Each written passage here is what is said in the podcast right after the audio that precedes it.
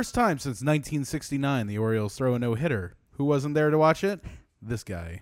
This is Corey, and this is the O the Anthem podcast. I mean, basically, it was like that game last year. There was only like five people there to see it, so don't feel too bad. It's like a one o'clock game in Seattle. Like, Good afternoon, everybody. It's Rob. Welcome to episode 370 of the O the Anthem podcast, coming to you from the hashtag OTA LA studios, high above the 110 freeway in downtown Los Angeles, California. Thank you for joining us. yes, thank you for catching us on your podcatcher of choice. The easiest way, anchor.fm forward slash O the Anthem. You go to that site, you click on the podcatcher you listen to us on, boom. Spaghetti. Speaking of boom, news this week: the United States government has declared war on Corey. Yeah, specifically me. Well, you and you know millions of other Americans, but also you. Very important. clearly just me. Um, so uh, there was a lawsuit that brought its way to the FDA a couple years ago in regards to banning menthol cigarettes. Uh, the rationale behind it at the time was that uh, young people use menthol to get hooked on cigarettes and therefore move on to other things. This was in Guilty. line with. this was in line with uh, uh, them saying that the uh, flavored e-cig, the vapor vaporizers and stuff like that, are also a way to get kids in, which I can understand. Like a straw strawberry uh, vape is so much more appealing than a cigarette uh, for What a talking about? I understand. I understand what you mean. Um, so the FDA has decided they're going to push forward and just ban menthol cigarettes. And I know a lot of people are listening to me saying, "Why the fuck should I care? I don't smoke menthol cigarettes."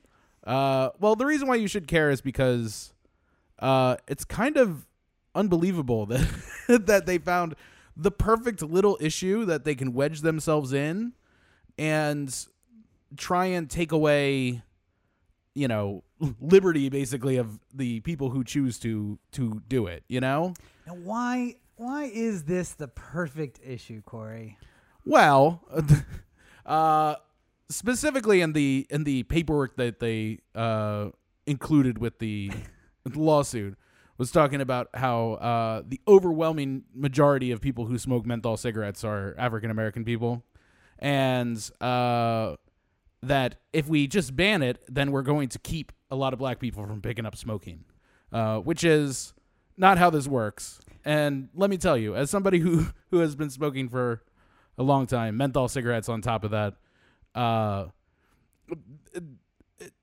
trying to just take it away from an addict is not the way to do it. I don't know if if how much personal experience people who are listening to me have with people who have addiction, but the uh went late waiting for them to leave the house and then flushing all their crack down the toilet Not a is good way. not the way No. to get them to go like, you know what I should do? Quit. Uh, that's a stabbing. That's how Yeah. that works out. That's a stabbing. Now, I would like for you to make the plea to the people at home, not the plea, the argument that you made to me, to the people at home, and I just want to gauge everyone's reaction to how you said you would deal with them taking away the cigarettes. Uh, let me give you, let me give you foundation. So what we were discussing is Corey is at war, as all smokers are, with Yeah. the logical side of your brain saying, "I've smoked for too long. I really should quit. This is good for my health. It's good for my family. It's good for everybody."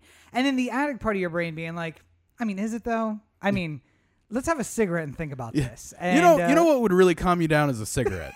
uh, yeah. So basically, uh, I just want anybody else to argue with you about why this is crazy. But go ahead. no, uh, you know, and and I get it because I, I cigarettes are kind of a weird addiction that you can rationalize how your brain is playing tricks on you. Like people who, from my experience, people who have like alcoholism or something like that, like very rarely think that there's a problem. Oh, I, I don't have a problem. Like- oh, I could. I have a couple of glasses of wine with the girls four, five times a week. I could the girls are here, literally never drink again, and it wouldn't even impact me. Yes, Uh, I believe I heard somebody say that about marijuana. Like I could stop it right now; it wouldn't be a problem at all. But anyway, yeah, go ahead.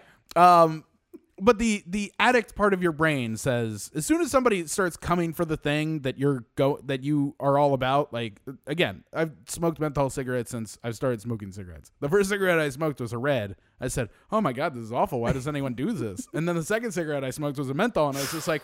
There we go. that's uh, that's the one. That's it. um, it, the, the the addict part of your brain. I I've been saying to myself for the better part of a year, uh, mostly because you know the pandemic and realizing that if I got it, having have smoker filled lungs, like Yeah, yeah. this probably wouldn't end well if I if I got COVID. Um, so there's been the part of my brain that's been fighting with the addict part that's saying you should quit, and the addict's going like, whoa, whoa, whoa, whoa, whoa. Why don't you just get through the pandemic and then you can quit? when they start using the words comorbid around my smoking, I gotta ask some questions. Yeah. Uh, and now we're getting towards the end of the pandemic. My the rational part of my brain again is saying like, all right, you fucking you you just barely got through this one. Let's uh let's quit the smoking. Let's move on with our lives. And now the government's trying to take it away from me. I feel like fucking January 6th person here. Government's trying to take it Mm-hmm. I'm away glad from you me. made that connection. Go ahead. government's trying to take it away from me and i, I kind of want to dig my heels in even more like i kind of want uh, you know like there's a part of me that thinks like it's not it's not going to happen like tomorrow. They're not going to ban menthol cigarettes tomorrow. It's like a year to more process of them banning. Uh but i think the likelihood just knowing my own brain that i would quit in the next year uh, if they didn't do this would be much higher than if they did. Because I will go kicking and screaming across that line because that is the addiction inside of my brain talking. And uh I don't want to do that. I don't want to be the person kicking and screaming and going across the line, but I know that I will be. And furthermore, there will probably be a little period of time where I will like, you know, examine the possibility of driving down to Mexico and buying a couple cartons and putting them in the freezer like an old grandmother would. So Uh, to review, and I want to preface this by saying, Corey, or just find where they're going to black market sell these and get involved on like the the ground you know like maybe an indian casino i can go and uh get a connect. yeah Start selling them on the street. because i mean like everything's like No, they can't tell the Indian casinos not to sell cigarettes. right As long as they're available, they can get them. So yeah That they can't sell crack, well yeah but that's but that's they can sell cigarettes. yeah yeah yeah but Uh, can they sell the menthol cigarette because i'll go to fucking san manuel to buy my cigarette if they can get them imported, then they can get them. Uh, I mean, you can get peyote. Uh, you can't. yeah I theoretically could at the right Indian reservation. Because, you know, I'm one thirty Yeah. second Yeah, yeah, yeah. whatever. So I'd have to go to the right reservation. But uh, members of the tribe can use peyote. Uh, but no, if it's legal, they can get, they can sell it. So as long as they're not making crack or meth, Yeah. they can sell it. Uh, so, but I, I just I want to preface this by saying Corey at otheanthem.com. Uh, you are making the argument that you would quit in the next year, but now that they have said they're going to make it illegal, you're going to dig your knee, your heels in and continue smoking to the bitter end until they force you to go cold turkey or to buy them on the street like crack. yeah yeah It's Corey. Corey at otheanthem.com. at and- Legend CB5 on all your social media. And uh eh, listen, I know uh, all these all you non-smoking people are saying like just fucking quit, just do it. Like I get it. I get it. I I'm, I'm not a non-smoker. I'm Oh, I know. Saying, I, am saying quit. like It's No, but I'm saying I'm saying like all the people uh, uh, people Here's the here's the thing about this particular issue. Nobody gives a fuck about smokers. right. There's less smokers than there ever have been before. That should be a a, a win already. Yeah. Uh, it, it's like uh, the people who talked about the the seatbelt signs. Like, I don't think you're gonna get anybody who you haven't gotten already No. to wear their seatbelt. E- No. They're in or they're not. I make fun of you, but when I see that seatbelt sign, I'm like, oh, that's right, and I take the seatbelt off. Except for in your car where it dings for the passenger because nanny state. But anyway, Right. Yes. I, I just can't. I, I can't believe this issue. Uh, Like, think about like if they said, uh, you know, they're going to ban Vape flavors. Yes, I was there. or beyond that. Like, uh, it touches something that people actually care about, like uh, the seltzer drinks or something like that. Like the the Don't come for my Trulies logo. and- oh, I'm sorry. You truly. You meant truly. Trulies yes, and yes. stuff like that. Like Yeah. that's a huge market that's booming. I bet you a lot of kids drink want those. Oh, like yes. like Yeah. because it's easy. It's so it's such an easy drink to have when you're 16 years old. But government isn't coming down on the the drinks that are appeasing themselves to teenagers and younger kids because the alcohol industry is big business, and you can't take. we saw what happened the last time you tried to to take rid of it, and Yes. we had to Didn't work out well? Yeah, it didn't Yeah. work out well. Uh, P.S. I mean, like if um, it's all about health, why aren't we repealing the Twenty First Amendment? That's basically my point. We should we should ban everything that is bad for everybody, and also not particularly focus our attention on the community that if they violate the law is most likely to get shot by the police. I think that is that is a, a column B to this whole thing. But I mean, like in column A should be like, all right, so we're gonna ban cigarettes. We're gonna ban menthol because that's the first thing we can do, and then we're gonna ban cigarettes, and then we're gonna ban pipes, and we're gonna ban cigars and everything else. Then we're going to ban what next? Sugar? Are we going to ban alcohol? Are we going to ban fatty acids? Like what? Well, what never ban what things? alcohol. What things that that can kill people on a regular basis are we not banning? Because I, I just don't understand. You know, like where where we're going with this. Like So I have, I'm of two minds of this. Uh, number one, on a personal level, you should absolutely quit smoking. Mm-hmm. Uh, take up vaping. As as unhealthy as it may or may not be, I can tell you it's healthier than smoking. So there's that. I mean, anecdotally, it's healthier than smoking. I mean, I don't know if we if we necessarily know. I mean, There like are I- I, I also know 171 I also know it, proving uh, things in cigarettes that do not exist. everyone everyone who's listening to me right now has to understand too that I understand how dumb I sound. Like I'm, Uh, I- I'm I a- hope- I hope a- you do, I'm a smart person. I'm well read, and I understand that my addiction is is uh, taking over a part of my brain that allows for logical thought. Yeah. and I say stupid things like this in regards to that addiction, but I I, I don't see how.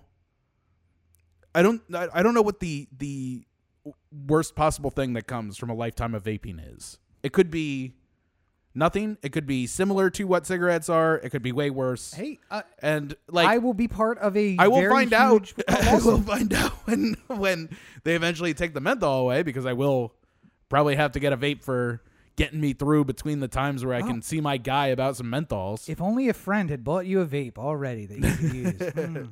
But no, uh, so uh, sidebar slightly. Yeah. Um, I saw that Truly this week, or maybe last week, Truly announced that they're going to do an 8% alcohol by volume because 4% just not enough for people. Mm. And I realized we are coming upon the generation that didn't know what Four Loco was. and we're just slowly creeping our way towards Four Loco. So that's, Yeah. that's fine. Um, also, uh, you know, if we're going to ban it, I agree.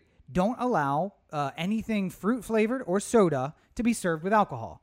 Make people drink their liquor straight up.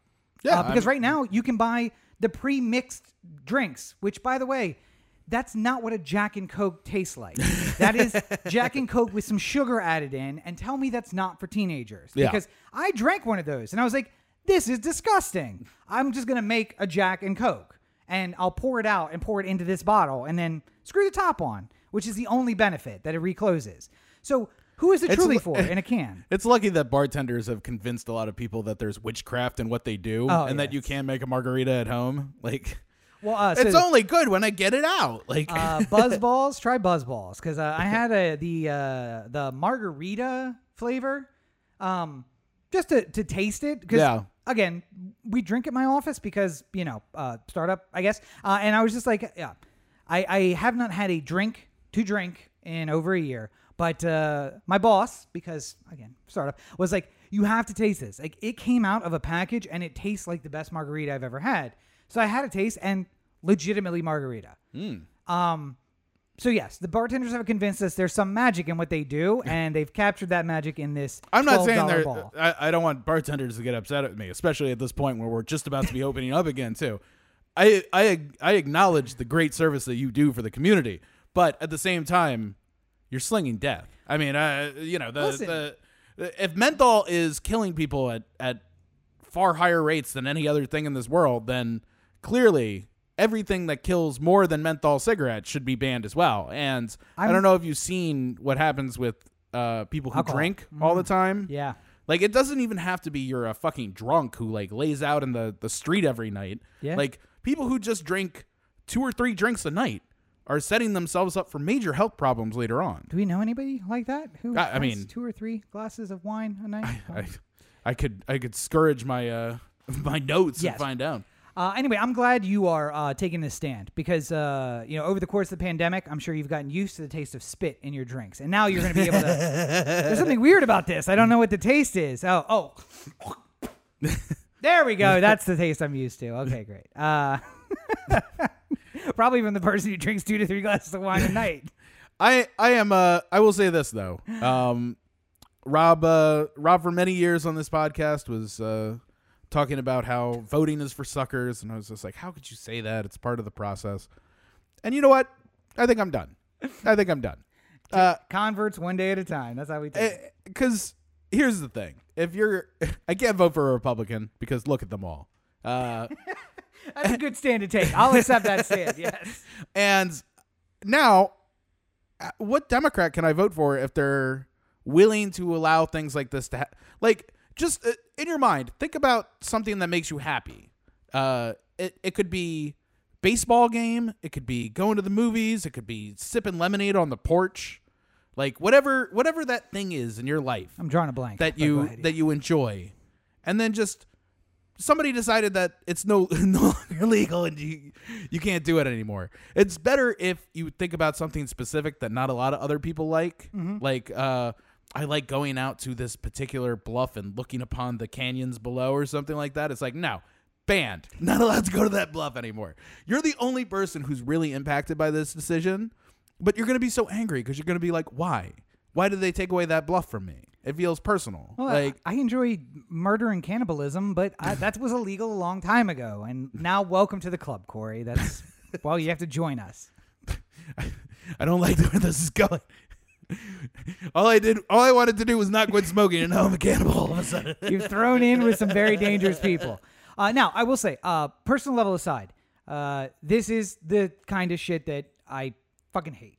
The nanny state bullshit of like seatbelt laws are a great example. Now, seatbelt laws are a bit of even further because with this, uh, you could argue secondhand smoke, although where ever I anymore? mean, the biggest problem is that uh, people who are trying to ban cigarettes, and th- listen, I understand why there's people who want to ban cigarettes. There's been people, you know, they've been experienced to people in their life who smoked and died of lung cancer, and they don't want this to happen to other people.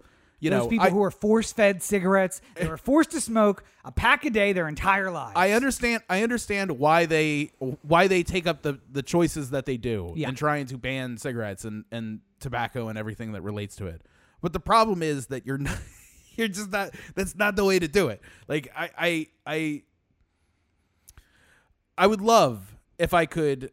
uh If I could understand how somebody feels like taking something away makes the situation better. Like if it was if it's opioids, like we could have taken them away at any point, and they were like Yeah, clearly. people are in pain, Corey. We can't take. oh, away I the know, but I'm saying clearly you got like there there was evidence that what was going on was wrong. A lot of the evidence that's coming from the smoking advocates and the in the desire to get smoking banned Mm-hmm. is in bad faith. And that's one of the biggest problems I have. Are you telling They me did- third heads, third hand smoke's not a thing? no, third hand smoke is not a thing. Also, second hand smoke, while technically a thing, is not a thing either. So, So, it like- is a thing if you are working in a casino, Right. and somebody's smoking. It's not a thing if uh, I smoke and come to your house and you're exposed to my shirt. That's not a The a amount thing. the amount of people who die from secondhand smoke is probably about the same as the amount of people who die from like fucking uh uh vending machines falling on them and stuff like that. It's it's a where can you smoke around people anymore? and it's a minuscule number. And the people who die of secondhand smoke, the people who find health problems from secondhand smoke are people who have a pre-existing condition and are around people who smoke and don't care about their condition. Yeah. So if I had a son who had asthma and I decided that I fuck him, I'm going to smoke in the car with him, I'm going to smoke inside the house with him. when you have a son who has asthma, fuck him. Yes, absolutely. uh, that would be a type of person who could conceivably get some some of the secondhand smoke hurting them in some Yes. sort of way. The the most famous one is there was a uh, cocktail waitress in Vegas who got MGM to ban smoking in the uh, sports book. Yep. Because for 40 years she worked in the sports book, bringing drinks to people who were sitting there for 15 hours straight and smoking, betting on every single game from sun up to sundown. Yeah. yeah. And she did develop cancer from the secondhand smoke. But she was in the smokiest place you could possibly be for a long time. Like, you know, she had at that point the same amount of smoke entering her on a regular basis as somebody who smokes. Might as well have been a smoker. Yeah, I mean, that's Yeah. the and I again I don't want I understand that it's bad for you. I understand that we don't want people to do it. And I understand that people who are advocates for anti-smoking are going to do everything they can to get people to quit. Not the way. This is not the way. It's just it, it's it's hurting the cause at Well, the end of it. And one thing you mentioned earlier uh, is not inherent. It is written in, but it's not actually said in anything. And that is the back end of this is more black people smoke menthols than don't smoke than it of black smokers, more of them smoke menthols. Yeah. So uh, we want to address this in the black community, so we're going to ban menthols. But the Democrats have found the perfect position where even their own people, even the other Democrats, won't stand up and be like, Oh, oh, that. Mm, yeah, but we can't say that part. That's.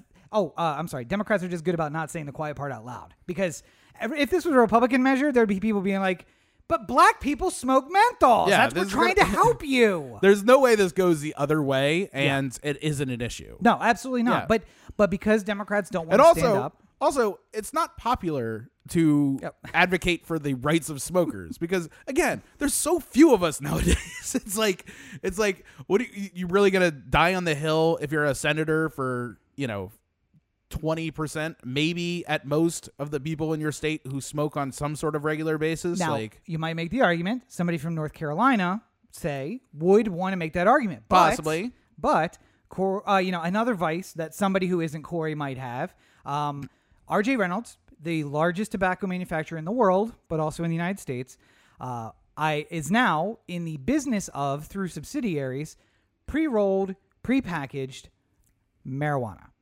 So something I think I advocated for in the very first year of the show. Like if we tell tobacco companies to make uh, figure out how to make marijuana in your packages, we'll legalize the thing tomorrow. And funny that menthol is getting becoming illegal. Uh, FDA is going to take marijuana off the Schedule One list, and RJ Reynolds making uh, joints essentially all in the same year. Very strange that all that's working out, but Yeah. you can buy RJ Reynolds products that are THC with no, uh, or no, no THC, no nicotine, just CBD, up to different like levels of THC and tobacco mixed together, or pure THC joints, Yeah. essentially. Um, and so that's essentially the government saying we're going to take away the cigarettes, but we gave you weed. So, um, we gave you weed at almost as high a taxes as cigarettes i don't see why you're so upset with us and, and also the profitability is sky high because uh, oh because that's cannabis acceptable plants- no Well, i mean it's it's you know it's cool now like you know but uh, a tobacco plant you get one round a season. It's like a, If it's you're like really- a, it's like a, uh, an ex of yours once said to me, like, Corey, calm the fuck down. Literally everyone does it. I uh, I can only imagine what ex that was. And it always makes me worried when you start quoting my exes. Uh, for many many reasons. Um, but uh, listen, we're trading a product that the crop grows one a year. It takes us all year to grow a tobacco crop. Yeah.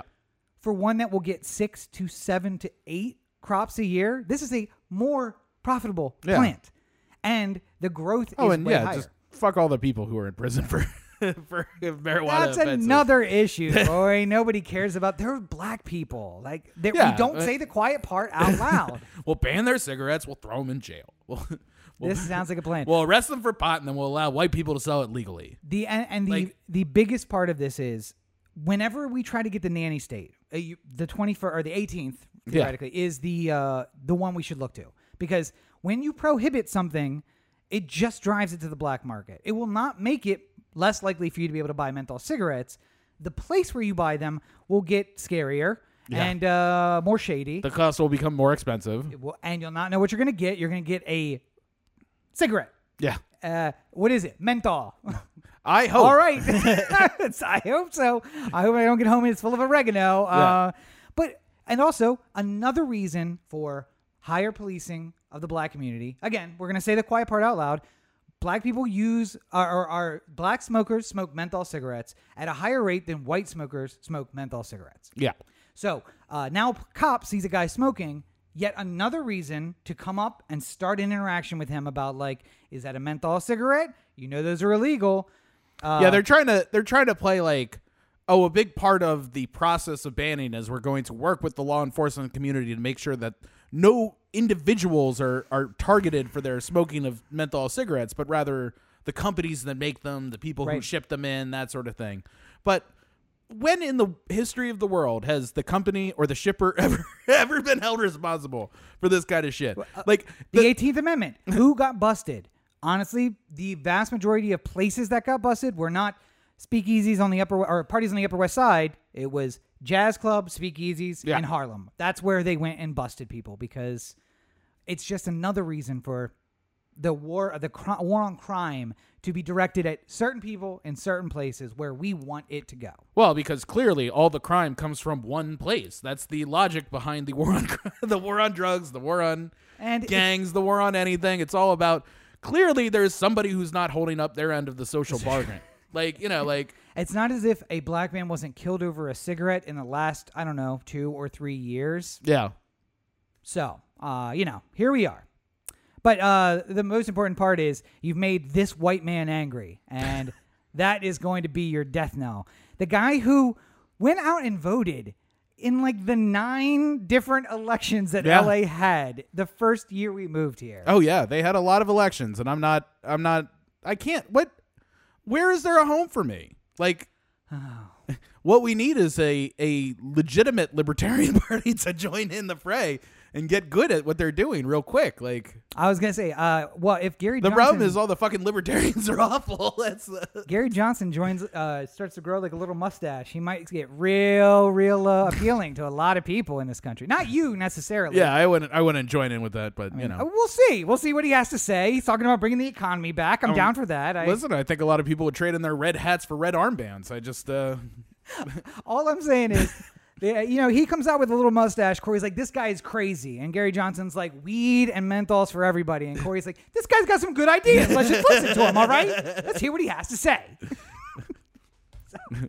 I'm not saying I'm not gonna vote for it. I'm not saying I will. I'm also not saying I'm not. I'm saying let's hear what he has to The say. The privacy of the voting booth is an important constitutional right. Gary Johnson, landslide victory. I didn't vote for him. I don't know who did. Says 99% of the American public. Yeah, absolutely.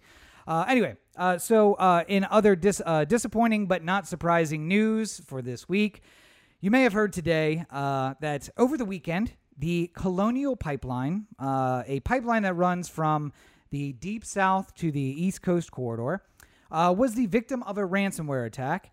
And we brought up ransomware a few years ago. I, I, I think we uh, it was actually last year because it was at the start of the pandemic um, when Baltimore was uh, the victim of a ransomware attack. Yep. This is very similar. Uh, someone had took over and basically locked out everybody from the Colonial Pipeline system, and basically sh- shut not shut down the pipeline, but basically said all gates closed, which means the oil sits where it is, and it's not going. I'm sorry, the energy stops where it is and doesn't move any further.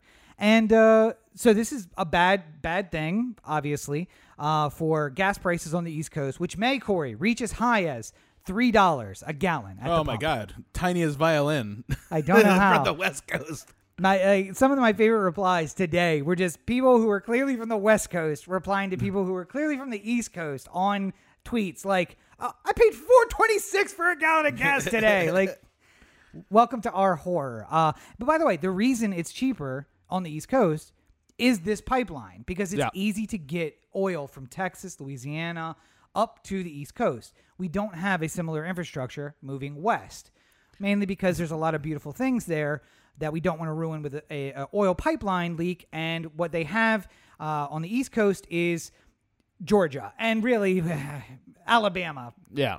If Alabama was covered in a slick of oil, might be an improvement. I'm, I'm just saying. Uh, Would we notice? I certainly wouldn't. Uh, and It would make Talladega more interesting. if there was an oil spill in Alabama, it would make it would make my entire march from Dallas to the sea Oh, just one good push. That's all. and uh, light the fire behind us, boys. Let's just like we'll race the fire to the ocean. Let's go. Um, so I would like to thank uh, the dark side, the Russian hacker group, uh, who is taking the claim for this, for uh, making the Neo Jayhawkers movement of burning the South just from Dallas all the way to the ocean a reality. Open those pipelines, boys. Just open them up and spill that oil everywhere. Um, but yeah, uh, the bigger issue here is that once again we are learning our infrastructure is. I was going to say not as secure as we thought, but not secure whatsoever. Um, and uh, what is the answer? Because the answer, if you're colonial, was we don't need more regulation from the government. As we're locked out of our system from a ransomware attack, we don't need any oversight asking whether or not we have cybersecurity. So, I mean, I think uh, I think rationalizing with people of the cost of doing business is uh, securing your uh, securing your web presence as well. If you're if you're going to be connected to the internet somehow at your work, which is I think all of them at this point. yeah. uh, there is not an excuse for you not to have some form of security. Now, I'm sure that they do have some form of security, and they thought they were pretty good. The password was it- password with an exclamation part point. All, all it takes is one person's computer that is connected to something important to not be as secure as you think it is to throw the whole thing in disarray. Uh, if you remember, we talked about Equifax Mm-hmm. uh, a couple years back when they got hacked. Um, Yes, the company that we don't sign up for, but yet has all our information. Yeah, exactly.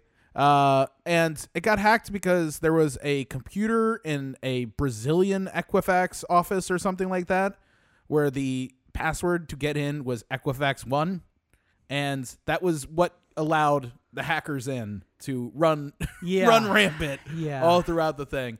Uh, you it, it's just gotta it, it's something that needs to be taken more seriously, and and you don't. The worst part is you don't know it's gonna happen to you until after it's too late. Like Yeah. if you are going to become the victim of a ransomware attack, uh, the the time to do it was right before you were the victim of the hack. Like you know, and it, listen, it's not saying that everyone is is uh, safe here because Microsoft was involved in a, a ransomware attack as well, uh, so they're not immune. Nope. But you know, it's not like all of Microsoft was in control of the like little segments of their uh, yeah, and, business. and they've segmented out enough that it was like, okay, so they got access to this department, Yeah. but then we segmented it off from there, and the firewall kept us, the rest of the company safe. Yeah. What we've learned is that some dude with a laptop whose password was likely password one exclamation point had access to the entire of the Colonial pipeline system. Yeah. And gave them access as well. Right. So that's cybersecurity. But the other problem is you probably have like a 50 year old dude from Texas who learned computers late in life who has access to the network. yeah. So what are you going to do? Mm-hmm. Also, um, it, if you know the person, if Yeah. I know that Rob is in charge of the oil pipeline, Yeah. and maybe he has a really secure computer at work that has like a really intense password that Yeah. I'm never gonna break, uh, but you know he accesses all that stuff on his Chrome browser, and he has all the passwords saved on there, and his password for Gmail is password one exclamation point. Yep. You're fucked. You're Yeah. done. like that's the pro. Like Well, and we're dealing. it's not gonna these take. It's not gonna take long for you to get your way around that problem. black hat hackers really and and that is the two step version of what they will do. But they will find your wife's maiden name your anniversary date your kids birth dates and then just like here is a plethora of information put it in a database and then just hard pound on the password because most people keep the same things. Yeah. and oh so you did a live stream or a zoom call that was unsecured from your desk? Let's check the reflections of anything in the room and see if you have a post-it on your computer with the password on it. Like It's like it's like I was watching the NFL draft and uh, somebody I can't remember which team like took their pick, probably uh, Washington.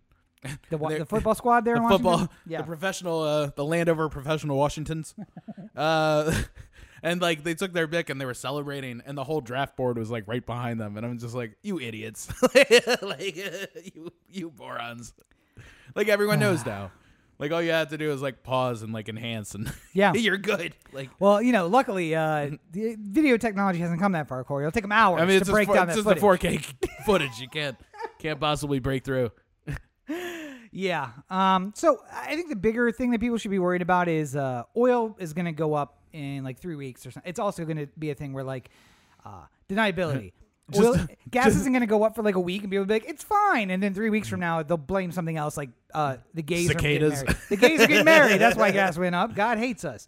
Um, but these same problems uh, impact nuclear uh, power facilities, Yeah. hospitals, uh, everything you think is water treatment facilities, everything you think is key to life is accessible by people who want to get access to it and do bad things. So, and somebody like Corey's dad or my dad is in charge of one of those departments with a computer, and the password is password ABCD exclamation point. Uh, which I'm sure is on the list of the hackers. Like, all right, here's the 500 we try first. Then we go to, into the dates. Uh, but just try password, see if that works, and then password exclamation point, and then password one exclamation point. Uh, do they need a number or not? Uh, that's Try the name of the company too. Just like yes. And then with a one, with an exclamation point. Uh, let's see what we have to do. By the way, Google will give you a secure if you put any symbol in at all. Um, so just that's a heads up to Yeah. Dark Side. Uh, also, Dark Side. Um, Sallie Mae. Uh, have we given any thought? where are we? uh, to that because I get it's fun. You break into the oil, like, oh, we froze the oil. How pissed off would everybody be if you just deleted all the debt records of all the people with student loans, starting with the letter C, last names? Anywhere from C to CI is really where you want to focus on. Uh, actually, you know, just CE to CI is the the money spot. I mean, just you. do the C's. Just do. A, I, I don't know how many C's there are. I don't want to stress people out with having too much work to do. CE to CI is is really where I think the money of the the heart of the debt is, mainly because I hold ninety percent of the nation's st- student loan debt personally right now, uh, including um, you know the interest, which Yeah. is substantial. um, but uh, I guess speaking of more things that are disappointing and not surprising, uh, well, not this part. Uh, it is Ramadan. Uh, so, for those of you who may not know, uh, this is the holy month for uh, Muslims in the world, and they celebrate this month by uh, fasting. I, I don't think it's actually it's like 28 days, right? Because Yeah. it's a lunar month. So, uh, from sunup to sundown, you fast, and then you go to a service, and then you can eat for a few hours before you go to sleep, and then repeat the next day. And um, it is eh, the high holy holidays, the Easter for Yeah. for uh, Muslims, um, and the uh, Al Aqsa Mosque, which is in uh, East Jerusalem, is one of the most holy places in Islam. Uh, for those who may not know the history, Jesus, the third most important person in Islam, second to Muhammad and to Allah, who is God. Yeah. So the second most important prophet, this, the second most quoted person in the Quran, rose uh, from earth to heaven, uh, Isa, on this mount, and they built a mosque there, and um, it's the Al Aqsa Mosque. And the Israelis decided to celebrate Ramadan by waiting until a group of Palestinians had fasted for, you know, 15 hours and then gone to a service. And then when they came out, massacre them in bulk. Um, so that's happening. And if you were to turn on CNN or Fox News or MSNBC, you're going to see exactly zero news stories about that. Uh, and I think you aptly put, why is it that you're not going to see any stories about that? I mean, because nobody wants to be criticizing Israel. Yeah. Yeah. Like, I mean, don't defend smokers.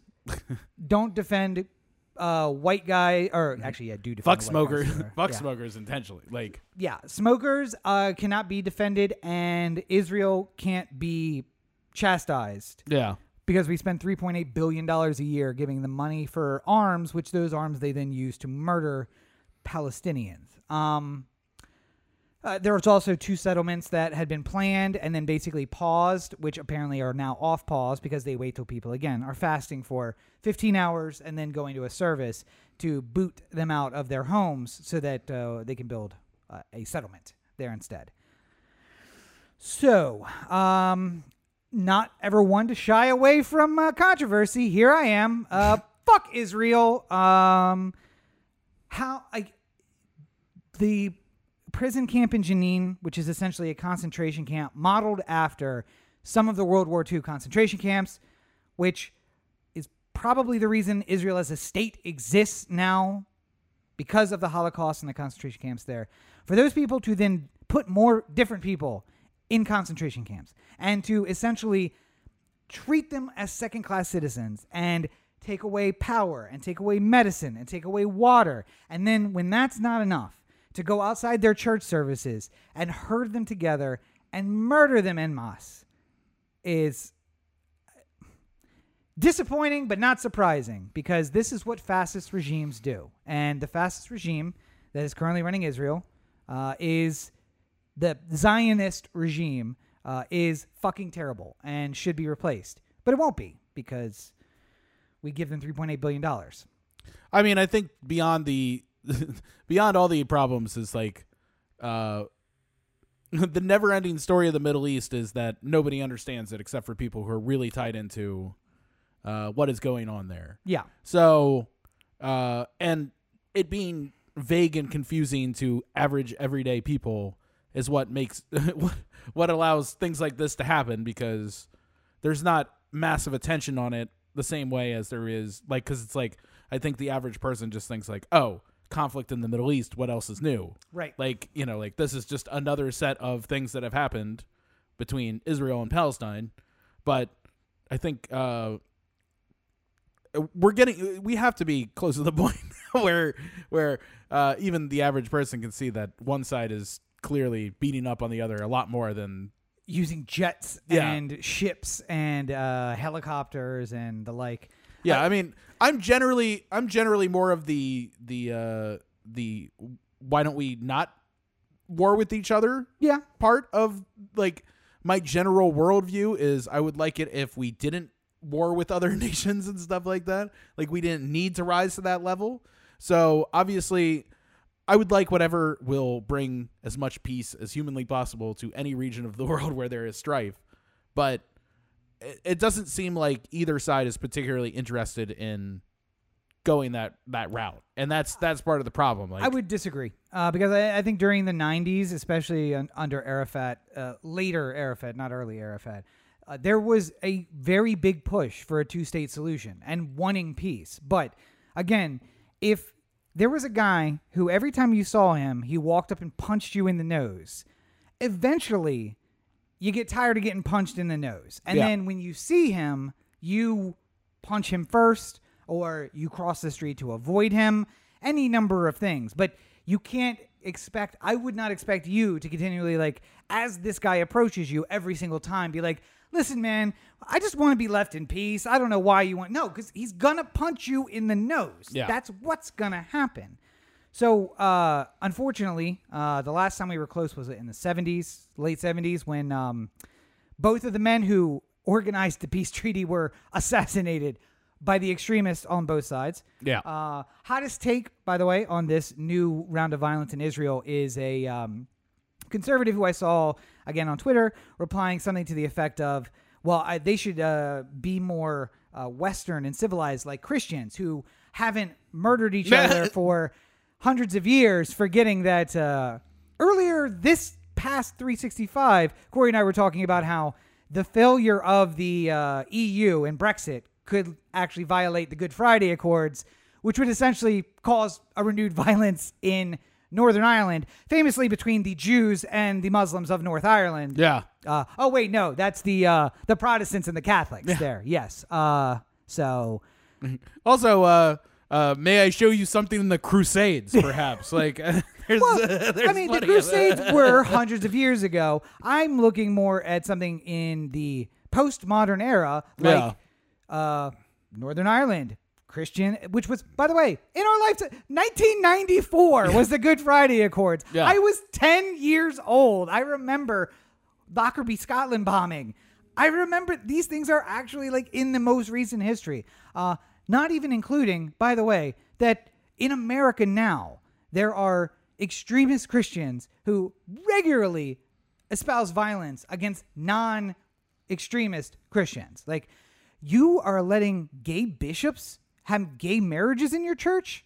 That's a bombing. Yeah, that's a bombing. That's what Yeah. we do to that kind of stuff. Like, uh, we don't call it religious violence, but oh no, Christians are bombing Christians. That's not religious. Eh, eh, eh, kind of is. Uh, the KKK is religious violence. When KKK bombs a black church, how is that not one extremist sect of Christianity against another who says, yes, race is involved, but also you don't worship the same God I do. Stop claiming that.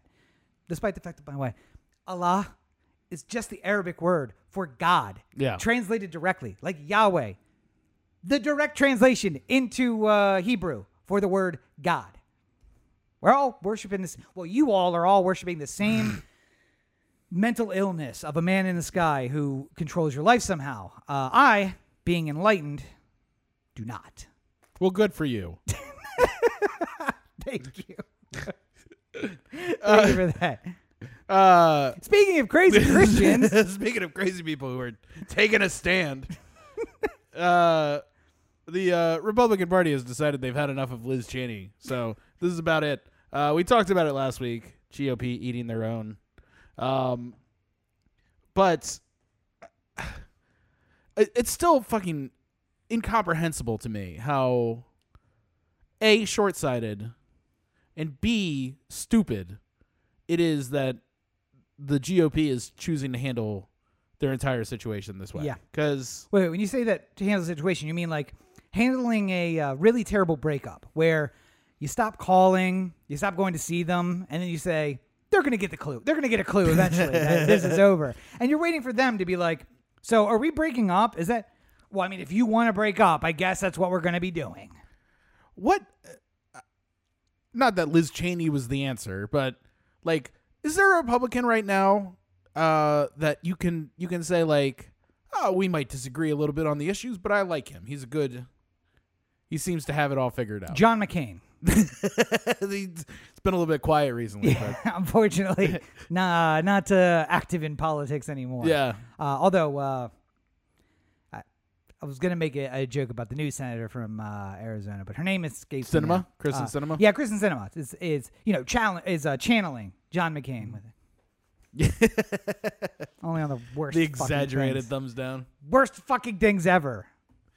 Oh, um, But uh, is there is there a Republican that For you me? Yeah, No, I get, I I literally I mean Hogan, I guess. I like but Hogan Hogan is like uh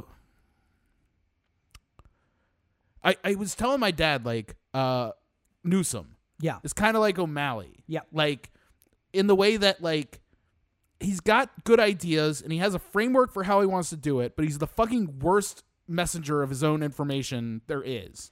Like Gavin Newsom thinks he's the star of the show. Gavin Newsom should be in a back room somewhere and have Yeah. somebody else be the star of the show. Cuz like he he put together a decent enough infrastructure here in California to do what he wants as far as political uh being is concerned. Uh, that helps when you have literally all Democrats in the House and the and the Senate Yeah. here in California. Um, but it, it, it's just like he's incapable. You know, Hogan is not like capable of like X's and O's as well, but he's a great messenger of his own Yeah. his own desires. Uh, and you know, I can agree with Larry Hogan on a lot of things, and he is uh, a much a much more moderate Republican than the rest of them, and it clearly shows. your your guy from uh, Ohio, um, Kasich, Kasich. see, Um, but he's not in politics anymore either. He's out. So No, and Kasich is cowardly too. That's the. I mean, Kasich will will go to the line and then just be like, "Ooh, I don't know if I want to wade into this water," and then back away and just not be involved because he's not a governor anymore. He doesn't have to like. no dog in this He fight. doesn't have to go after every single issue. Yeah. Uh, Hogan, you know, at some point is going to get asked a question. so like, you know, there's there's a point where he has to respond to things, and But who else? Who else do you have? Like governor of uh, Florida, Ron DeSantis? no, no. I don't. I, Texas governor? Abbott, no. I mean, uh, and the worst part is that like uh, all these all these Republicans are trying to kick out people like Liz Cheney. Meanwhile, in Texas, which is for sure under siege by like the MAGA movement, Yeah. uh, Abbott can't do can't please anybody. Like he had the mask mandate for a little while because of you know the rising COVID cases. Yeah. Uh, and the far right, the MAGA people in his party were fucking fury and fur- uh, furious that he would even do that. Uh, the middle of the road Cheney type Republicans were like, uh, you should be doing a little bit more, and the Yeah. Democrats are you should, be, you should be doing a lot more. Nobody was happy with how how he was handling things. So like I don't I don't see why like he would be the answer either. Like he, he No, and he's got the problem he's now. trying to find the the port in the storm that'll take him right now, and that's the he's got the problem that Gavin Newsom doesn't have, which is a rising number of the opponent party. Every single election, they're gaining seats. Yeah. in the state house and well not uh, I mean like bigger they just had a had a couple elections in Texas where it didn't look good for the Democrats. Mm-hmm. Uh, they don't have a deep bench. This is uh, I really do think uh, Texas may be in play at some point. Uh, there were a lot of people who who were wondering whether or not Biden would actually be able to pick it off during the election. Right. But uh, the the bench in Texas is not deep enough. That's the that's the end of the the pro. gotta like watch Beto, that Boy State doc. Yeah. That's when when those guys get up there, that's going to be the ones. Beto's a Beto's a very good politician, and I, I think he could be governor. I mean, the fact that he got gave Ted Cruz a run as quick as much as he did, Yeah. should be uh, enough to show that under the right circumstances he could win. But who else other than Beto is there in Texas that you feel oh, no, confident that- about doing anything? Like that's I, I, I saw that Boy State doc, and I got the inkling that there are more, especially Beto now is what. Stacey Abrams was Yeah. four years before she decided to run for governor. Yeah. There wasn't a bench in Georgia of Democrats. She helped build it up. She lost against Kemp for the governor's race and then Eh. Lost. She didn't become governor. air yes. quote lost against Brian Kemp. And, uh, you know, she spent the next four years building up the infrastructure, and now Georgia is in play.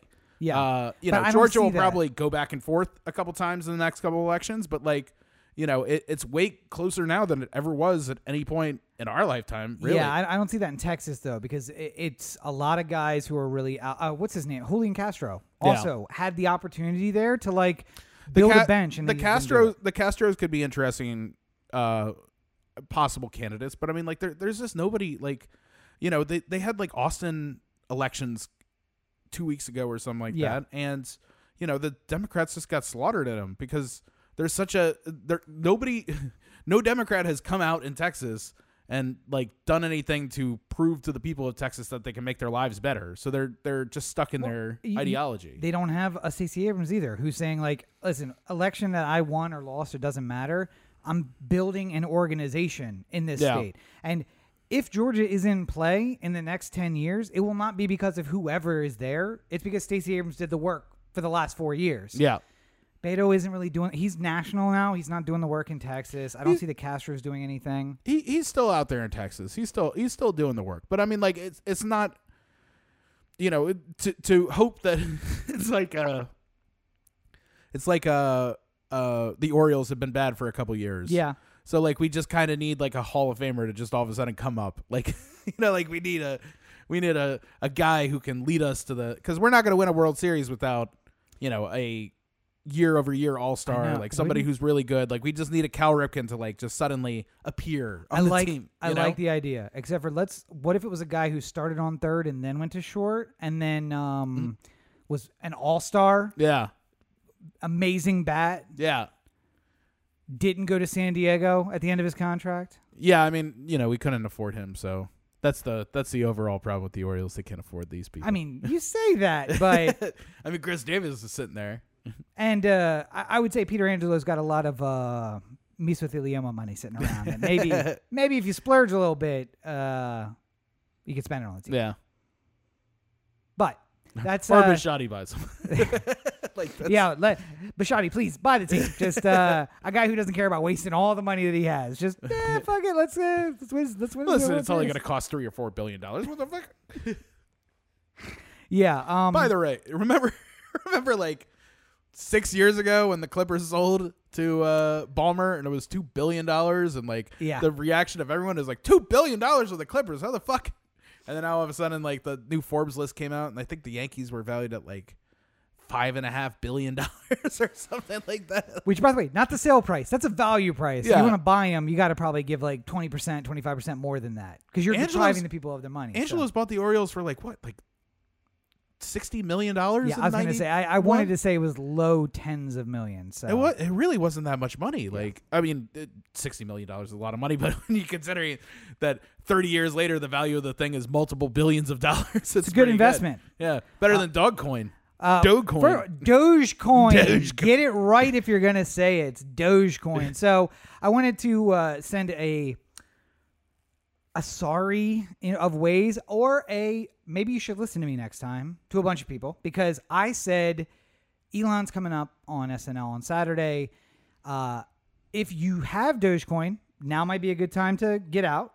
If you don't have it, don't get in now. And a couple of people from my work said, You're crazy. To the moon uh, Yeah. is what he said. I'm buying in now. And then they woke up today to find that uh, the value of that coin had uh, dropped. Uh, not precipitously as I would have liked, but it did drop some uh, because Elon uh, made jokes about Dogecoin and uh, the, well, the secret is that Elon actually uh, divested of Dogecoin and started investing in another one, and now that's the one he's pushing. So uh, people are screwed. Basically, it's a pump mean- and dump. it, it's people don't understand commodity trading. This is this is part of the problem. Like for for eons, we, the commodities we had to trade upon were uh, gold, silver, Frankincense, oil, like these types of things. Uh, you could bet futures on crops and stuff like that, but that's not like a high investment game. That's just sort of something you do if you are really into fucking investing in shit. Like, Seeing you next to the Dogecoin, you actually bear a striking resemblance to the Doge do oh well. from the Dogecoin. Should I should I get my real Doge to to Well, see, he doesn't bear any resemblance. That Producer- short snout, this- producer Roberto just sleeping on the job? Brooks, producer Brooks. Brooks. We've been saying producer Roberto so much that to be fair, producer Roberto is probably taking a nap right now too. So, uh, oh although he doesn't at give any stretches like that. look at you. That's anyway, um, yeah. I, the worst part about uh what we got going on with the, the uh crypto markets is that a lot of people I think are investing in it thinking that they've figured out the game Mm-hmm. and uh, none of them have really figured out what Here's- game they're playing. Like, like, You guys have absolutely figured out the entire game. Now, I want to let you in on a secret that not many people know. My mom has a box upstairs in the attic. It's got the new N uh, NFTs. This is a weird NFT though. It's a physical form. It's a little uh it's an animal. It's got beans inside. This is what you need to invest in magic beans. to the moon. Beanie Babies 2021. the value's coming back. Um, so, if anybody would like to get in early, I am selling those Beanie Babies for as little as $3,000 a piece. Get in now while you can. You know why? You know why I knew this was a bad idea. This whole Dogecoin thing. Why is that? Because uh, uh, somebody somebody was asking me uh, when GameStop was happening. What's the next GameStop? What's the thing that's gonna rise precipitously? I'm just like Dogecoin. it's gonna jump. Uh, and and I was just like, uh, I was asked why do I know this, and I'm like, because the internet can't help itself. I can literally see it like churning itself into Yeah. this direction, and that's exactly what happened. And since that moment that I spoke, of which I didn't invest any in Dogecoin, I probably should have. Uh, of what of that time when I spoke, uh, it's jumped a hundred thousand percent. So like it's Well, and I would argue uh, I uh, don't invest in uh, digital currencies. Uh, I am very proud to say that my uh, carbon footprint is as near zero as a human beings can get, while still participating in a yeah. a society. Uh, and I would not want to increase that by a hundredfold, which is what is required in order to start investing in digital currency because they are terrible for the environment. Um Bitcoin, Ethereum, all the coins, terrible for the environment. Um, just the the amount of resources it takes to uh, mine the coin, um, the amount of people doing it. There's a new one, Chia, which if you can get it, that's it's much better, more friendly for the environment. Um, but uh, I mean that at, at the end of the day, I think that's the the mining is really the problem. It's Yes. like that you know there's incredible resources being put towards mining for Bitcoin in order to gain some. I mean uh, the the other uh, the best way to think about it if you're like a real person is just like you're buying Bitcoin or Yeah. you're buying Ethereum or you're buying whatever other crypto you think is interesting, and uh, trying your best to uh, stay on top of it without making it your life. Because uh, it's just like the people who used to day trade. Yeah, and they had like the fucking Nine 19 sc- computer screens in front of them. Yeah, style, like the NICU's about to open, you know, and like yeah, th- those people will make a little bit of money in their life trading stocks. They'll make enough money that it makes it seem like all the effort was worth it. yeah, But at the end of the day, they're just driving themselves fucking nuts because they're looking for they they get so invested in the idea of uh they've they've picked a winner and then all of a sudden it builds and then they need to find the right perfect time in which to sell and you don't want to be the person who you know he's like, like you could go to a dispensary and buy weed with bitcoin Yeah. right so hy- let's say hypothetically you go in there and you say i would like to buy a hundred dollars worth of weed with this bitcoin and then you know they calculate the value of you know zero zero zero point zero one bitcoin Yeah. however much it is to equal the $100 of bitcoin or $100 of value and then you trade it and then a year from now that $100 in bitcoin is worth $100,000 and you're just like, "Well, that was the most expensive weed I've ever purchased in my Yes. life." Like Yeah. this is the it, it it's one of those investments that is at some point it's either going to take hold or it's going to drop and i can't tell you which one it's going to happen uh, i imagine there's going to be a lot of cryptos that just suddenly collapse probably yeah. uh, and that will be the that will start getting people nervous and that will start uh, tap uh, uh, capping the top end of what you could expect in the more top line cryptos, the Yeah. bitcoins, the Ethereum, that sort of thing. Uh, it, it also don't take your advice from me. I don't I don't know shit. I'm just I'm speaking uh casually as somebody who's aware of how this I have some crypto sure. uh and you know like it's one of those things that like you'll wake up in the morning you'll look at it and it'll be like you know like oh i have a hundred dollars right and then you wake up the next morning and you're like oh my god i have two hundred dollars and then you wake up the next morning and it's like oh it's down to fifty dollars you know like Yeah. and you watch it and you're just sort of like you know like when's the best time to sell when, Now- you, when you feel like it If- also realize that you're gonna get cap gains on that so Yeah. If you uh, watched it, if you watched it, don't uh, take out a hundred thousand dollars in Ethereum thinking you're gonna buy that house from Inez. No, no, Uh, no. because because uh, you also gonna get taxed twenty percent on the top. So But I, I mean, if you had watched that and sold and rebought and moved it around, you could have made five hundred dollars from that. oh yeah, But it makes your life all about the market. not a, yeah. You you gotta you feel like you can't walk away from the computer screen for like a second. Like and that's the. Look at look at any day trader you've ever known in your entire life. They're either the fittest human being in the history of the planet because they just stand there like fucking on the treadmill, like doing trading. Oh, the standing desk. Yes, yeah, well, or like doing sit ups like in between, waiting for things to open up and stuff like that. Or they're just like a fat old slob who just like sits there and the I- guy from South Park. The the The best example I can think of, I'm watching through Below Deck, which is a reality TV about uh, people who work in a mega yacht Mm. and the people who like actually clean it and like are service, right? And there's a guy who comes on there who is apparently a famous day trader who I don't remember, but apparently he was famous back in the day when Yeah. he shot. And the entire vacation, which cost him $150,000 for four days on this boat, he's working the entire time. Yeah. Now, the very beautiful girl who he would never get if he didn't have that kind of money really enjoyed her vacation like yoga and swimming and the slide off the side he is in the like salon on the computer complaining about the wi-fi the entire time i'm like Yeah.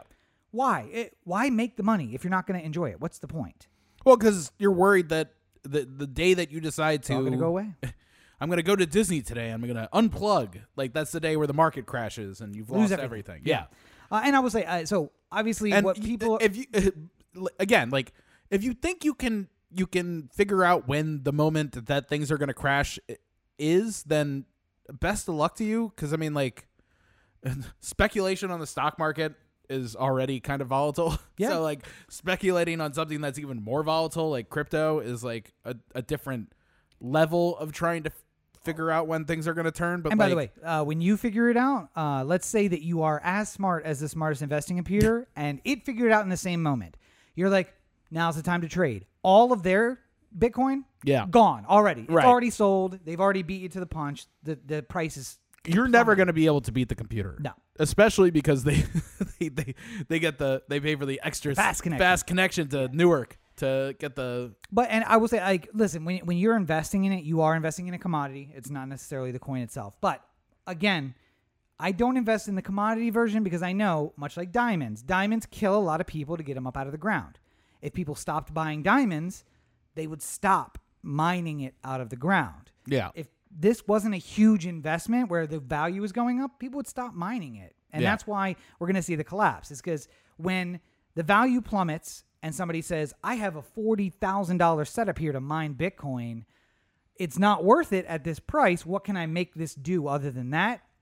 Now we are no longer mining it and using resources either. I mean, the other thing is you- you're you're at the wills of whether or not somebody decides to wake up and ruin the crypto market for you. Because I mean, like, uh, I was China like three weeks ago, four weeks ago, something like that. Where it's just like we're gonna look into possibly banning cryptocurrencies, and everything just dropped immediately, like overnight. Like you woke up in the morning, you're just like, where'd all my fucking Bitcoin go? like, where'd the value go? Guys, like, I just want a currency I can use online to buy cocaine untraceably and have it delivered to my house. Is, cocaine, is that so much to quote ask? unquote cocaine. But um, speaking of China causing things to drop precipitously, uh, big story the past week, scary moment that wasn't scary and most people didn't know about, but some people did. Uh, so the Chinese uh, launched their Long March 5B rocket for the second time to put uh, yet another piece of their space station, which is not the International Space Station, but their China-only space station, into orbit. And uh, as it happened the first time, overshot the mark and the rocket itself achieved orbital velocity, which meant that the rocket was also in orbit. Except for it was in not quite a full orbit. It was in a orbit that was decaying and it was going to come back to Earth. Yeah. And then we were on like rocket watch and where is it going to fall? The first time, there were a couple hours there where it's just like somewhere in the southern hemisphere. yeah. and I listen. I'm, I'm I can have a laugh too. There was a lot of people on Twitter saying that uh, they hoped it hit Mar-a-Lago. Uh, really didn't hope it hit anything. Like personally speaking, Yeah. Like let's not let's not root for this thing hitting people. But like so the first one that also achieved orbital velocity uh, landed in a village in Ivory Coast and luckily didn't kill anyone, but apparently like flattened an entire village. yeah, Uh, and this one landed in the Indian Ocean. So luckily it splashed down. And uh, experts were saying, listen, 70% of the planet's water. Of the land that makes up 30% of it, 10% of percent of it is inhabited. So we have a good chance of this just landing somewhere where there is no people. yeah, nine and ten. Skylab, also a big piece of American space junk that came back down, deorbited over uh, Australia and landed in the outback. But a piece of it broke off and then therefore came in sharper than the rest of it and killed a woman in Australia. Yeah. So listen, uh, the rocket starts to deorbit and a piece of it breaks off, and you're standing in Mar-a-Lago, and it's going to land in the Indian Ocean. But because of the way these things work, traveling many hundreds of miles an hour, you get nailed in the head with a bolt from the rocket, and then the rest of it goes into the Indian Ocean. So the the story really isn't about this particular rocket. It's one we have junked up all of our near Earth orbits, and Well, we've finished junking up Earth. We might as well go Go to the, up there and do go it. to the Earth orbit. it's going to be a problem as stuff starts to run into each other, and then uh, orbits always decay unless you add energy to them. So, like the space station, in order to correct, every few months will just give a little Yeah, of, of air and it just like keeps it in the right orbit, keeps it moving forward at the right speed. Um, and if you don't do that, like it's an old uh, An old satellite cell set. Yep, a just- singular satellite, just like falls out of space. Uh, and now we're talking about putting stuff up into suborbit, which is like the the Elon Musk wants to make a um, an apartheid internet network. Uh, Yeah. What's it? Uh, just like about suborbital things that give internet to the entire world. Mm. That will become a yearly upkeep effort of like, oh, we lost two of them, so we got to launch two next year to fill in the gaps. But those go places. It's going to fall out of the sky Yeah. into a place. Uh, so these are things we should consider. Also, China has been relatively good at uh, aeronautics and space thus far. They landed a lander on the moon, only the third country to do that. Um, they've landed on other planets, only the third country to do that as well. The thought that they missed the math once on the first rocket, I'll give you. But that they miss it twice on the second rocket seems a little strange. And it just so happens that this uh, piece of the International Space Station, or I'm sorry, the Chinese space station that they put up, is only slightly heavier than their biggest nuclear weapon. Or no, it's only slightly lighter than their largest nuclear weapon. So by orbiting the rocket, it could be a message to the US that we have a very big nuke. And if we put that nuke on top of this rocket, it would put that nuke into orbit, and the rocket then wouldn't orbit. It would fall back down. But then we would have a nuke in our biggest nuke in orbit, ready to rain fire down on the United States, which sounds a lot like the Cold War, because it is the Cold War. I'll, uh, you know what? I'll I'll I'll keep an eye out for it. yeah. I'll I'll I'll remember this for later, but uh, I don't know if it's nefarious because the U.S., who is also one of those three nations that have gotten to the moon, Yeah. gone to another planet, regularly fuck up calculations. so let's let you know, just because you're capable of putting something on the moon doesn't mean you're not capable of not carrying the one every once in a while. we fuck up calculations leading to explosions on the launch pad. it's been a long time since we orbited a rocket because we put too much fuel in it. That's Yeah. the thing. It's either like we got the perfect amount of fuel. Anybody check the gaskets? Do we check the gaskets before we? Oh, nope. Bill, you're the gasket guy. Can we check the gaskets? Um, Does this thing work in the cold? It should. do not watch the uh that thing about uh The um, Challenger? the challenger Yeah. because the number of times people were just like "Mm," and they're like go ahead it's fine it's good it's just a missile you're getting on. It's fine. Don't worry about a thing. oh my god uh anyway uh, uh speaking of things that are very worrisome that the uh, us government is doing anthony fauci um, who i have been a big fan of throughout this uh, pandemic uh, is starting to get on my shit list, and let me tell you why. Um, I have a policy when I'm writing emails for work that I write emails assuming that the dumbest person who's going to read this, how will they read it? Now, it may sound like like I'm talking down to some people, but there's enough people who I'm worried about not getting the message that I will dumb it down to its most base form. Yeah. So as you can see from the infographic here, uh, Dr. Fauci is Trying to avoid using the term circle around, hoping that they don't stand up from their desk two circles. to circle around. yes, yeah. Uh, we'll circle back to this on Tuesday, and then like just leave the office until the next Tuesday, Tuesday. Yeah. um, but Dr. Anthony Fauci today said that we should. He's having doubts about the mask mandate, and that we should be rethinking all the mask mandates. And he's right. Statistically, based on everything that we know, he is making a very sound argument. But the problem is, Dr. Fauci is surrounded by scientists and doctors, and he's now in a White House that like believes in science. So maybe he's getting a little spoiled because he doesn't have the guy talking about injecting bleach into people. Um, and he's forgotten that you need to dumb everything down and worry about the worst, not the best, because I know people are going to hear this and be like, "Oh, I don't have to wear my mask anymore," and then you're going to be like, "Oh, so you're you got that second shot?" No, you got the first shot and you're just waiting for. No, I'm not getting. I'm not going to put that in my body. They say as they shovel a hot dog in a a, a Mountain Dew.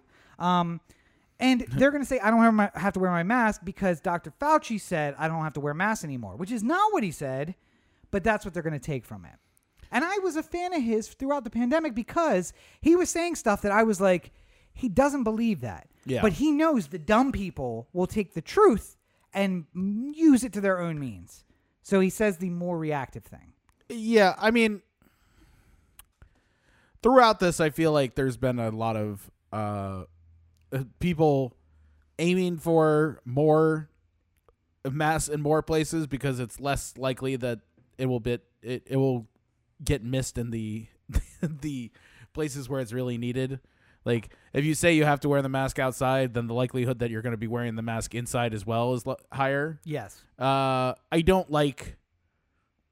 I don't necessarily approve of that. It's like when people tell me to that the thing starts at eight or seven forty five, and I'm like, that's a weird time. And then I find out that it really starts at eight, and you told me to show up early because I'm late all the time. like, it's just like fuck you.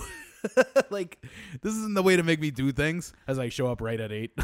yes, as you show up at, on time at eight. Uh, this seems a lot like the I was gonna quit smoking, but now that you're telling me to quit smoking, Yeah, I'm not yeah, quit smoking. do argument. it, yeah. yeah, yeah. But hey, go ahead, Uh, go ahead. No, I'm just saying. Uh, I think that uh, right now, outdoor masks don't make a as much sense as they did before. Uh, with more people being vaccinated and the transmission outside being very low, but the problem is that uh, somebody, the, people are not going to be able to construe the differences and in how dangerous things are. So like, you know, I said I I probably wouldn't walk around downtown LA without a mask on. Well, you know, the last couple days when I've been walking around downtown, there have been times where I've been literally the only person anywhere Right. you know, a thousand feet away from me was the nearest person. The mask wasn't on at that point, or wasn't pulled up at that point. You know, there's no reason. And, uh, you know, there there has certainly been lightening of the of when I'm wearing a mask, depending on how safe or unsafe I feel about a certain situation. But I'm I feel like I'm a pretty good judge of what's safe and unsafe. Uh, I'm not one of the ones that peop- that Fauci should be worrying about. I guess is the point. And yeah, that's the problem though, The, because it's the people who like we talked about the people who showed up at spring break in Miami and Yes. none of them were wearing masks and they're all like fucking crammed together like it's a goddamn concert. Or all the people who are showing up at you know ball games in in Texas to full capacity with very little masks around. Like you know it's it's not. the good news is that we're getting so many people vaccinated uh, so far uh, because that's helping things. But the problem is that once we hit this plateau where people stop getting vaccinated, oh, we're we passed the plateau. We are We're- on the downside. now. we're still going to we're you know like uh, the chances of something going very wrong are still out there. Yep. And we we should be respectful of that. like we should we should understand that like, you know, maybe you're vaccinated and you're going to the Ranger game. But that doesn't mean everyone who's at the Ranger game isn't vaccinated. Um yeah. and there was a there was an article that was making waves last week. Uh, I think it was the Atlantic. Uh, I'll find it and put it in the show notes. But the the idea is that uh, you know there there's a uh, a hesitancy to move on from the people on the left, basically that uh, they're they don't want to give up the mask or they don't want to go out and start living life again because uh, they've gotten comfortable and used to this idea of like being safe and stuff like that. I I, I can understand. th- There's a hesitancy on my part, definitely. Yeah. Like when I go places that are a little bit more than I have been doing, like it. There's a like, is this the right thing to do at the moment? Kind of feeling. Um, but you know, at some point we're we are going to have to get past it. We are going to have to start living life a little bit more again. Uh, and people are going to have to get comfortable with it. But I don't think it's a problem for people who decide to wear a mask a little bit longer than, like, I personally am, am have always been of the mind that like I'm going to be a full month behind Yeah. everybody else who's trying to like. If they told you you don't have to wear a mask under any circumstances whatsoever outside in California, I will still be the person wearing the mask for probably another month uh, when I'm around other people because a I'd rather be safe than sorry. B uh, it doesn't harm me in any kind of way, so it doesn't really bother me. Yeah. Uh, and three, uh, or well, three, I don't want to be associated with people who are vehemently anti-mask. Yes. because I know the kind of uh terror that it can put in somebody's. If you're in an elevator, if you walk into an elevator and you see just one person in there without a mask and they're coughing, and then you're just like, "I'll take the next one." Yeah. like you know, like I don't want to be associated as one of those people. And you know, fourth, I I I just think that it's a a compassionate thing to do, and I don't think any of those things are wrong. but we will collectively as as the people who have been careful collectively as vaccinations tick up, as you personally get vaccinated, as the people around you get vaccinated, are going to have to start learning to go back out into society a little bit because there is a I I think there is an emotional society. cost to I didn't go out in society to begin with. I, I was living a pandemic life before the pandemic. Oh, that's fine. You you didn't lose out, but I'm saying like a lot of other people, th- it's going to be it's going to be weird to go back into, you know, like going to restaurants and going to bars and stuff like that. Once And I encourage that when other people's actions don't threaten my life, go live your life. Go Yeah. do whatever you want. I was not that person and I won't be that person in the future, so that's fine. I have said that uh, masks are likely a part of the rest of my life. I had less sickness, I had less issues altogether the past year. It's not just, I mean, I worked in an office throughout this entire pandemic and we were careful in the office, but also I wore a mask for an entire year when I wasn't in my apartment or sitting at my workstation. Yeah. So, or here, basically. Yeah. So, other than that, like, yes, it tells me we I was doing the thing that keeps me healthier and safer, not just from COVID, but from the flu and from colds and from uh, the Allergies and- disgustingness of everyone. Yeah, I, honestly, I think I have had less allergy problems uh, because I'm when I'm outside, I have a mask on.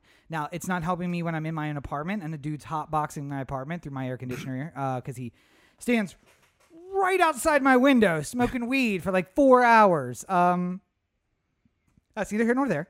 But um, I, I just it's when it's not going to threaten my life, everyone can go feel free to do whatever they want. My my que- my request to Dr. Fauci is keep in mind that people hearing that I came down uh, to the studio on Friday, and uh, on my way here, I saw packed bars. I almost got hit by doors from people hopping out of Ubers for the first time in a year, which was a weird experience because I'd stopped looking out for doors popping yeah. open on me, uh, and now I'm like, oh, I got to get back in that mindset. But I I know if I had asked any of those people maskless on the uh, curb outside of a bar smoking a cigarette, that they would have said something to the effect of, "Oh, we don't have to wear masks outside anymore." But wait, are you vaccinated? Is everybody in your circle vaccinated? You know, uh, what's your status? All of, these are not questions that came to mind. They heard no masks outside, bars are open. I'm gonna go stand outside of a bar and smoke a cigarette Yeah. without a mask on. Now I'll put the mask back on when I go inside because they make me, but I'm not gonna wear it outside. None of those subsequent questions came up, and that's my my request to Dr. Fauci and people like him is think about the dumb people and act according to the worst of society, not the best. yeah. Because he doesn't have to send that message to us. I'll be wearing my mask forever.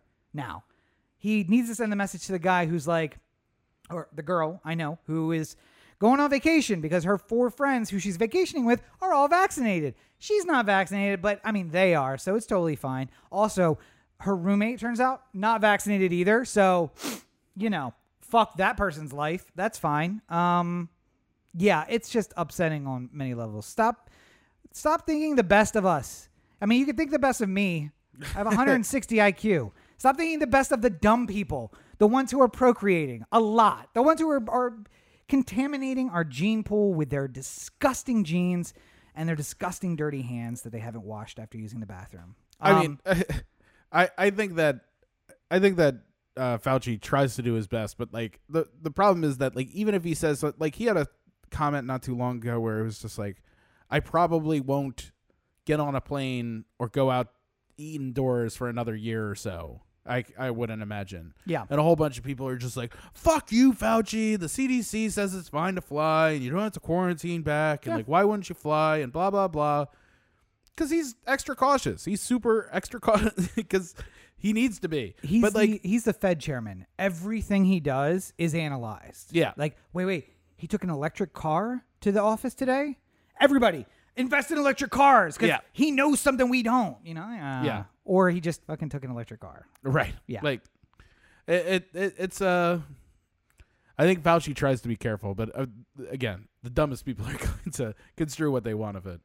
Um, and and speaking of dumb, dirty, disgusting human beings, Pfizer has approved uh, their vaccine or gotten their vaccine approved for 12 to 15 year olds, the most disgusting, dirty human beings amongst us. Uh, and I speak from experience of being a 13 year old boy and saying, I went swimming today. Why would I need to shower? For an entire summer. Yeah. For an entire summer I did that. No, mom, I don't need to take a bath. I was swimming today. It's fine. Um yeah. So uh but the important point here is that uh Again, Dr. Fauci, the stupidest people. but we are uh so moving towards herd immunity you know th- there was a story last week about the us may never hit herd immunity mainly because of the children less because of um dumb adults who won't get it but dumb adults who enforce that on their children maybe that combination but by getting now everyone 12 and older essentially so 12 to 16 was fine now uh, or 12 16 is just approved now 16 and up uh, 16 up was already uh, approved so we're working our way downward and pfizer said that they're hoping for zero to two and a half by um, christmas but essentially if a mother get, got pregnant now she would be having a child at the end of this year which means that a newborn likely has an innate um, immunization at least Possibly, partial yeah. um, to covid because mom's antibodies will be passed to the child yeah. So, uh, you know, my concern is less about that. I also don't want to give kids more vaccines if they don't need them. But if it turns out they need them, fucking give it to them. We don't have rubella. We don't have whoop. Or we didn't have measles. We didn't have rubella. We didn't have whooping cough because we vaccinated against it. And then you fucking hippie ass millennial mom stop giving your kids a vaccine. And now I got to worry about my nephew's uh, school had a whooping cough breakout. And I'm like, what the fuck? It's 2021. Why are we talking about whooping cough? Yeah. Mostly because the parents are like, I don't know what that is. Don't give them that. You, bitch, you about to It's find not out. what that around is. anymore. You about to find out what that is. All right. Anyway, um, so it's good news. Good news. More people can get vaccinated. Uh, the bad news is parents who were already vaccinated were probably protecting their kids who will now be able to join other people in the world, but we're probably protected anyway. And then uh, Republican kids, let's just say, Republican kids uh, were already drinking Mountain Dew in a diaper at seven years old on the front porch talking to the neighbors. So they're not going to get the vaccine. They weren't safe before. They're not going to be safe afterward. It doesn't really change anything statistically, but uh, hopefully it gets us closer to um, to the new normal where we can drink our two to three glasses of wine at a happy hour rather than our, our own couch every single night. but no menthol cigarettes. No menthol cigarettes at all. How dare you? And no menthol Why flavored, even bring it up? How no menthol flavored vapes either, Corey. think of the fucking children? Would you you, have please? strawberry, which kids would not like. Yeah, should not clearly. like, but no menthol. By the way, who what kids taking up smoking now? I I get the battle against vapes because if I was 14 again and somebody was like, "Here, smoke this disgusting thing that you have to get used to," or this amazing thing that is just tastes like mint, I'd be like, "The mint good thing? Like, why would I smoke the other thing anymore?" Like you said, it's like um uh, seatbelt signs. Who are you getting that you don't already have at this point? Yeah. Like a kid who picks up smoking really just wants to smoke. I don't I don't know what to tell you. Sorry. Yeah. Uh, final thing. Yes. And this will just be quick because we don't know exactly what this means, but uh, apparently the COVID deaths in America and around the world have been uh, greatly underestimated. Yes. So uh, this is not news to anybody who's sort of like looking into things, but like uh, we might be upwards of 900,000 deaths or so that are directly caused by COVID somehow. Um, so, uh, all the fear and nonsense that was going on out there, uh, uh, clearly it wasn't enough because anyone who was reacting to like 400,000 do- dead and didn't think that, you know, this could have easily have been half a million Yeah. or had been a million and a half or anything worse. It's just not paying attention. Like, what what the th- the thing I keep thinking about is like back when a year ago, like March a year ago, Mm-hmm. where I was saying like, you know what, I have faith in the the medical system. I have faith in the the pharmaceutical companies to be able to come up with a vaccine, get it out there. We can get back to life, and it'll all be good again. Uh, and then a bunch of people just being like, "Nah, fuck it." like we had a vaccine in record time. Yep. The the entire health community of the world gathered in ways to create these vaccines that are now rolling out globally, assuming you have enough money to pay for it up front. Uh, globally, and a bunch of people are just like, it took a fucking year. How did?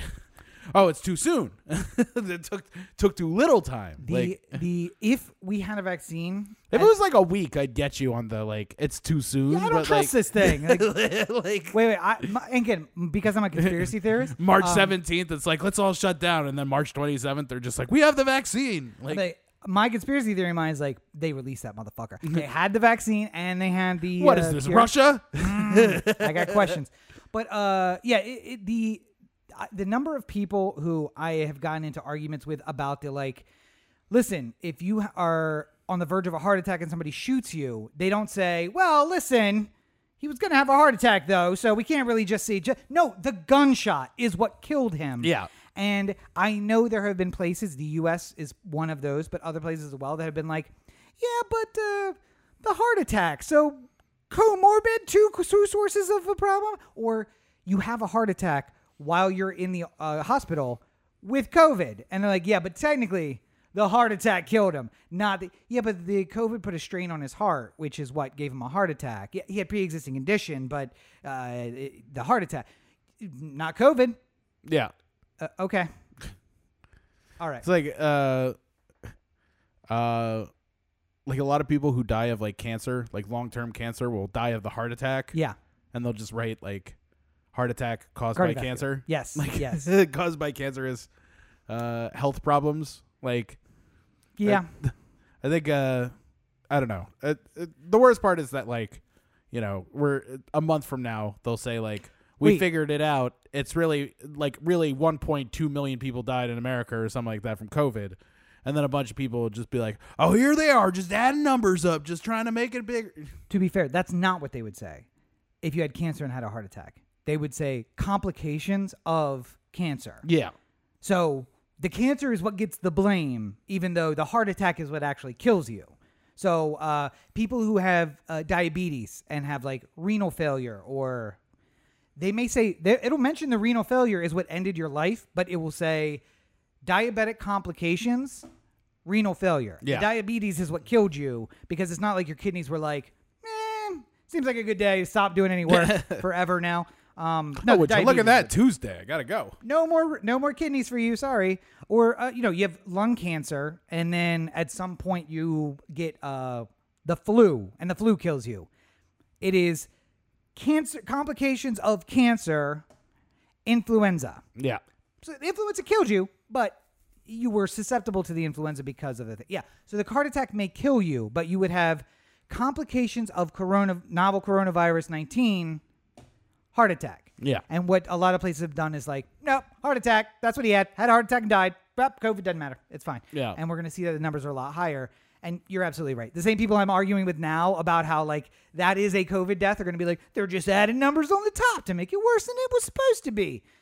Well, it's like we weren't, we couldn't the, like the case numbers at any point in time. We're never 100% accurate. Yeah. Like, that's the number of people that we know who got a test who tested positive. Yes. Like, you know, like the, when when things were fucking out of control in LA during the winter, you know, we were we were constantly saying, you know, this is half the number of people who have COVID at this point. Like, Well, again, when at the very beginning, when I likely had the flu, not COVID, but I was feeling really shitty, I could not get a test. yeah, So if I did have COVID, wouldn't have known, not adding me to the numbers. Yeah. Because the doctor's like, you should just stay home and take care of that.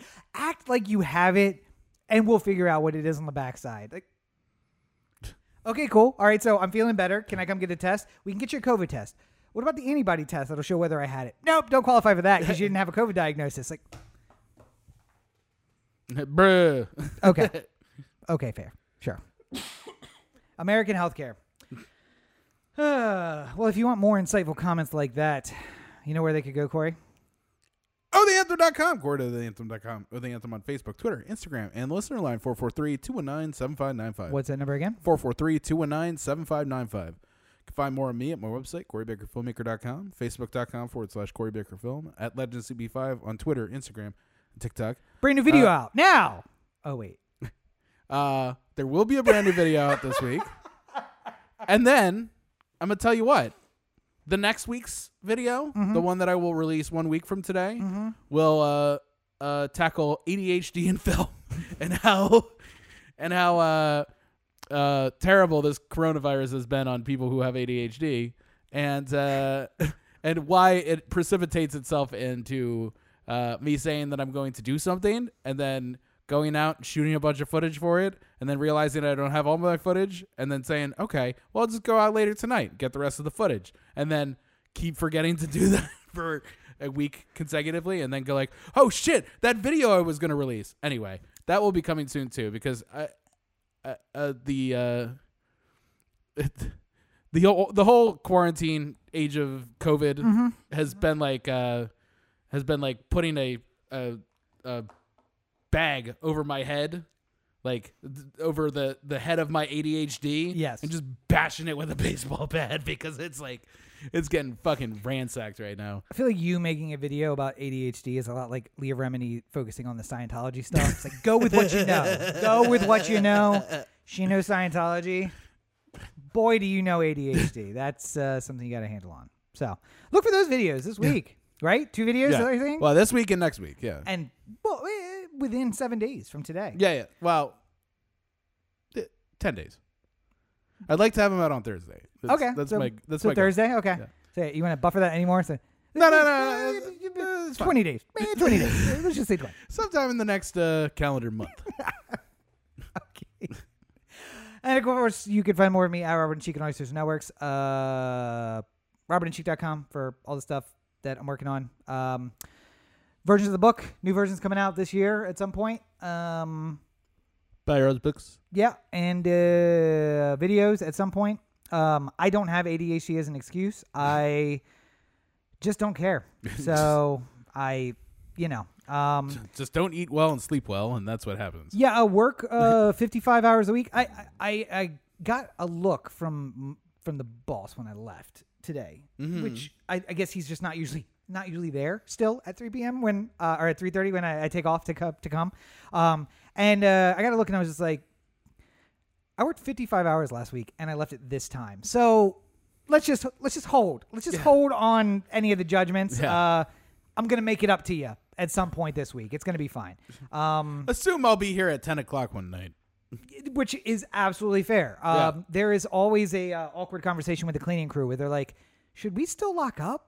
Like usually there's nobody here, so I feel weird locking you in the building. Are you gonna be able to get out if we lock up? Like, yes, it'll be fine. Go ahead. I have keys. I'm I'm the person in charge, kind of. Um. So yeah. Uh. It just work takes over your life, and uh, also, I- I mean, I brought it up in a video that I did post at the end of last year, but um, I created 4,400 minutes of uh, of content last year, and had 2,200 minutes of watch time. So that means that double that is 8,800 minutes of prep time for 4,400 minutes of content and 2,200 minutes of watch time. So um, if you guys wanted it, I got a lot of stuff up there that you can watch. I'm not seeing a uh, Sotera Pillow. That's Go check it out. 90% of my view time for the last year. So, yeah, you know, it's uh I give people what they want. Apparently what they want is not more of my content. So Pillow talk. Yeah. The only listen, listen, funny man. The only thing we want to see from you is pillow talk. All right, give us more Sutera or nothing. Ugh.